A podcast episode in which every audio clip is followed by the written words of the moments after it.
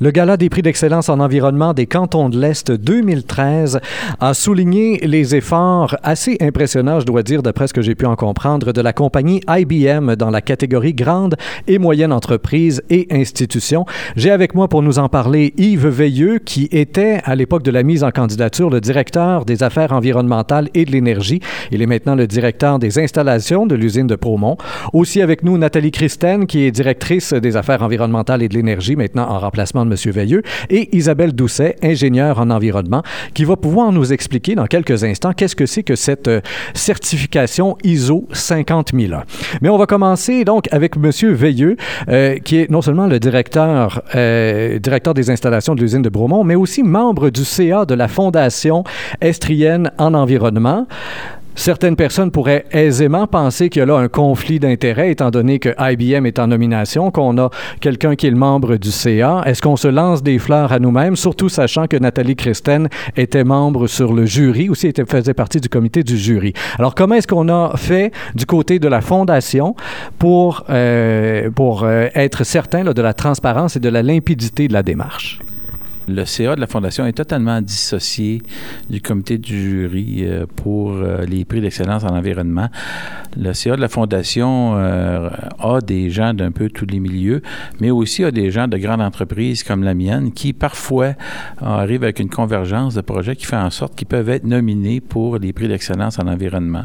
Quant au jury, peut-être que Nathalie pourra le confirmer, elle, était, elle est membre du jury, mais a été dissociée de la décision euh, n'était pas présente lors de la décision euh, grande entreprise et à dessein parce qu'effectivement, on avait appliqué cette année-là pour euh, le prix de grande entreprise.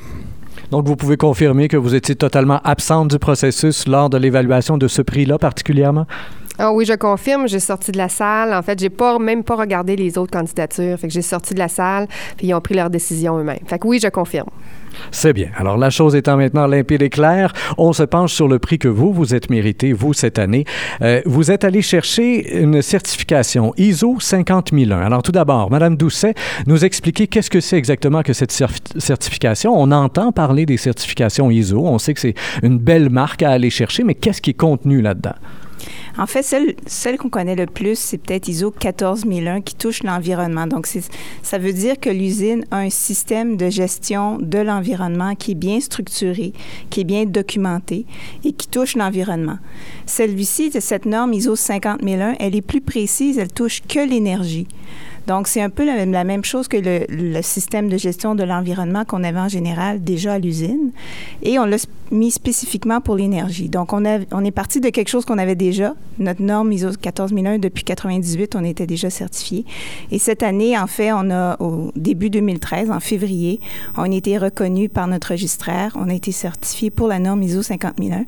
Et ce qui est vraiment bien là-dedans, c'est qu'on était les premiers, la première usine d'IBM dans le monde à être Et ça veut dire, juste pour nous, pour nous donner une idée, là, il y en a combien d'usines d'IBM dans le monde, grosso modo? Il y a euh, 12 usines, mais beaucoup d'organisations de pays qui visent à avoir la certification 50 Donc, je dirais peut-être une 30 à 40 organisations chez IBM qui vont viser éventuellement à être 50 euh, globalement. Et est-ce que vous savez si c'est quelque chose qui est très répandu ici au Québec, parmi euh, d'autres grandes usines, la certification 50001, est-ce que c'est quelque chose qui est rare? C'est rare, c'est très nouveau parce que la norme comme telle d'ISO a été écrite en 2011, donc elle est toute nouvelle. Et on sait qu'au Canada, on n'est pas les premiers, mais on est dans les dizaines de premiers à peu près qui, sont, euh, qui ont été certifiés. Et donc, pour aller la chercher, qu'est-ce que ça signifie? Quels sont, mettons, le, ou les, les, les principaux objectifs à atteindre, en fait, de réduction de consommation d'énergie? Bien, c'est pas juste la réduction, c'est de s'assurer qu'on regarde tous nos systèmes qui consomment beaucoup d'électricité ou de gaz naturel, donc d'énergie, et de s'assurer de les rendre plus efficaces, d'avoir des projets pour diminuer leur consommation, pour, de s'assurer qu'on a des procédures qui nous disent exactement comment il devrait fonctionner. Puis si jamais il fonctionne pas bien, de tout de suite avoir une alarme ou quelque chose qui va nous dire ce système-là, il est pas correct, il faut aller le vérifier puis on va le corriger. Une des choses, par exemple, qu'on se rend souvent compte quand on vérifie nos systèmes comme ça plus en profondeur, c'est qu'on peut avoir un système de chauffage qui va partir en même temps qu'un système de climatisation. Donc, on se rend compte que ça marche pas parce qu'on climatise et on chauffe en même temps. Donc, c'est vraiment une étude approfondie de nos systèmes. On est allé voir notre centrale d'énergie, nos systèmes de ventilation, euh, nos systèmes qui consommaient le plus pour être sûr de s'assurer de mieux organiser ça. Et le mot, magique de toute cette phrase était probablement le mot projet. Vous en avez eu, me disait-on avant l'entrevue, 145, 145 projets au cours des cinq dernières années. Alors, c'est quand même quelque chose d'assez impressionnant. Ça a été toute une analyse. Est-ce qu'on aurait euh, deux, trois exemples de projets concrets et, et de l'impact que ça a eu? Ah, on a plusieurs projets qu'on a fait au fil des dernières années, mais vous avez 145 projets dans les cinq dernières années, mais ça fait au-dessus de 20 ans qu'on fait de l'économie d'énergie à l'usine de Bromont. Dans les cinq dernières années, on a euh, installé des, entraînements à fréquence variable pour notre système de ventilation. On a réduit les consommations d'air comprimé. On a euh, modifié l'éclairage. On a fait beaucoup d'éléments qui vont euh, modifier les équipements de fabrication pour être moins énergivores. Donc, la est très, très variée.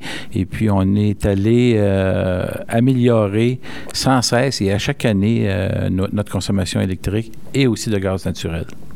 Donc là, vous parlez beaucoup des infrastructures. Dans le petit communiqué qui était donné par le, gala comme tel, on expliquait que euh, toutes ces transformations-là impliquent l'ensemble des employés.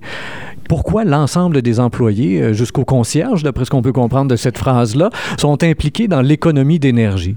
Bien, ça commence au tout début. Lorsqu'un nouvel employé arrive à l'usine, il est vu avec un, une formation pour les nouveaux employés. On lui parle d'environnement et on lui parle aussi d'efficacité énergétique. Euh, déjà, ce langage-là est connu au tout départ lorsqu'un employé commence. Par la suite, il peut avoir des rôles d'entretien, il peut avoir des rôles d'ingénierie. Et puis, ces gens-là ont pour mission d'améliorer euh, ce qu'ils font euh, constamment.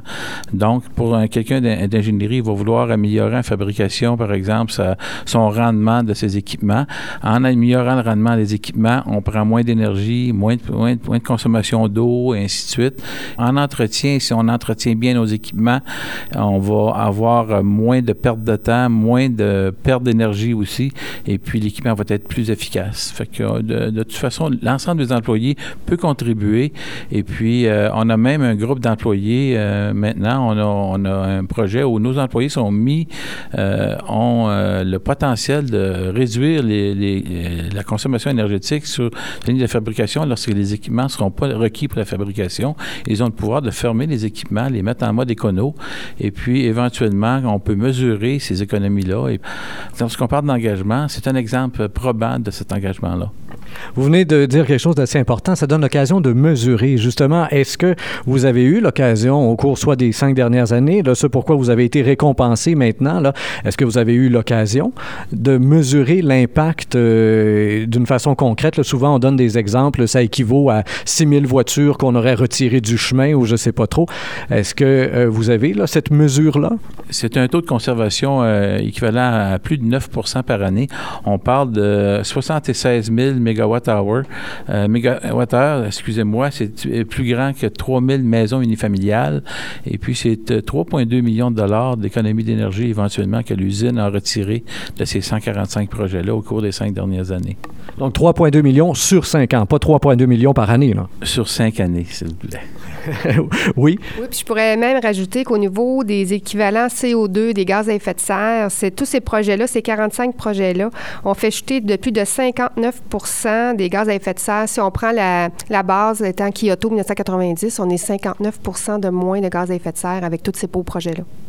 Alors, c'est quand même quelque chose d'impressionnant. Et vous êtes, Madame Christine, nouvellement nommée comme directrice des affaires environnementales et énergie. Là, on a eu 145 projets dans les cinq dernières années. Est-ce qu'on espère en faire autant dans les cinq prochaines? Absolument. On, veut maintenir le taux. On a une cible corporative de 4% d'amélioration d'énergie. Euh, pour 2014, ça va être chose facile. On regarde maintenant les projets de 2015. On parle de, par exemple, ce que Yves mentionnait tantôt, le code écono, que les, les gens vont vraiment mettre leur équipement en mode écono pour aller chercher euh, vraiment toute l'économie d'énergie à arrêter la machine. Euh, on regarde aussi de contrôler notre environnement avec euh, le débit d'air frais au lieu de contrôler ça avec des l'évacuation. Fait c'est des projets comme ça. Le, le groupe de fabrication, ben, spécialement le test, regarde aussi pour tout améliorer, leurs équipements. Fait qu'on compte vraiment sur eux pour aller chercher le surplus de, conservation qui nous manque. Il y a dans le monde des technologies de l'information, et c'est là-dedans qu'IBM travaille, euh, technologies de l'information et des communications, quand même eu une explosion au niveau de la production de déchets à travers le monde. Euh, et, euh, on sait que sur la scène environnementale, on a parfois de la difficulté à recycler tout ça. Est-ce qu'au niveau bon, de la réflexion du comité qu'il y a ici à Bromont, on peut aussi se pencher là-dessus quand on envisage économie d'énergie et donc une meilleure, une meilleure performance environnementale pour l'usine de Bromont? Est-ce qu'on est à même aussi de réfléchir sur la durée de vie d'un produit euh, qui va lui être vendu après ça sur les tablettes pour que euh, ce produit-là soit, euh, soit plus durable ou alors plus facilement recyclable? J'aimerais euh, revenir à l'usine de Bromont. Point de vue recyclage, notre usine recycle 96% de tous ces déchets solides euh, ou remet en valeur euh, l'ensemble de ce qu'on a ici à l'usine de Bromont. Ça inclut les déchets qui peuvent être considérés comme déchets électroniques qu'on utilise ici. Lorsqu'on favorise le recyclage chez nous, on s'assure éventuellement d'avoir une meilleure performance environnementale et puis aussi c'est une fierté au, au niveau de nos employés. Quant au euh, produits d'électronique.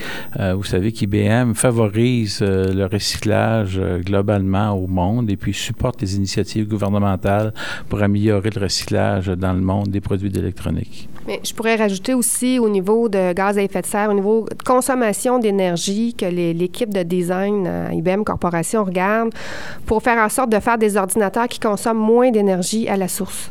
Ça, c'est une autre chose qu'IBM fait au niveau de la corporation. Donc, on travaille finalement des deux côtés, à la fois dans l'utilisation du produit et éventuellement dans euh, la fin de vie du produit comme tel. On avait avec nous Yves Veilleux, donc maintenant directeur des installations de l'usine de Bromont, Nathalie Christen, directrice des affaires environnementales et de l'énergie, Isabelle Doucet, ingénieure en environnement. À, tout, à vous trois, je vous dis merci et évidemment toutes nos félicitations à tous les employés euh, et au comité environnemental d'IBM Bromont. Chers auditeurs, comme toujours, euh, je vous invite à partager cette sur Facebook, Twitter et autres réseaux sociaux. Au microphone, Rémi Perra.